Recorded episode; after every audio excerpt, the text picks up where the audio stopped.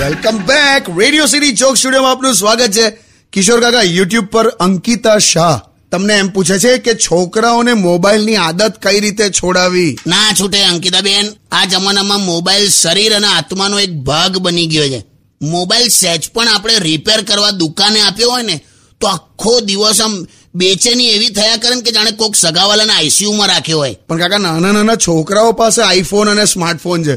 ધડાધડ perfect વાપરે છે બાજા. બાકી અમે નાના હતા ને અમારી પાસે મોબાઈલ હતો. જેનું ગમે તે તમે બટન દબાવો ને તો એક જ ગીત વાગે. ચાલે થૈયા થૈયા થૈયા થૈયા ચાલે થૈયા થૈયા થૈયા. આમાં બીજું કશું નહીં લા હું થાય તને ખબર?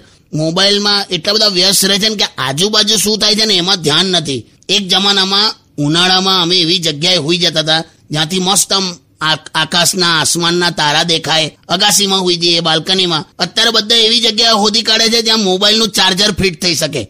એ સાચી વાત બોલ તું નહીં માને હું મોબાઈલ લીધા વગર હમણાં ટોયલેટમાં બેઠો ને બસો ને તેત્રીસ ટાઇલ્સો છે બાથરૂમમાં એટલે હું બધું ગણવા બેહો એટલે આ તો એક વાત કહું છું કે બીજે પણ ધ્યાન રહે તમારું એમ. બાકી નાના છોકરાનું ડાયપર અને વોટ્સએપ એક સરખું જ હોય. થોડી થોડી વારે તમારે ચેક કરવું જ પડે કે કશું આવ્યું તો નહીં ને. Stay tuned with Kishore Kaka only on Radio City 91.1.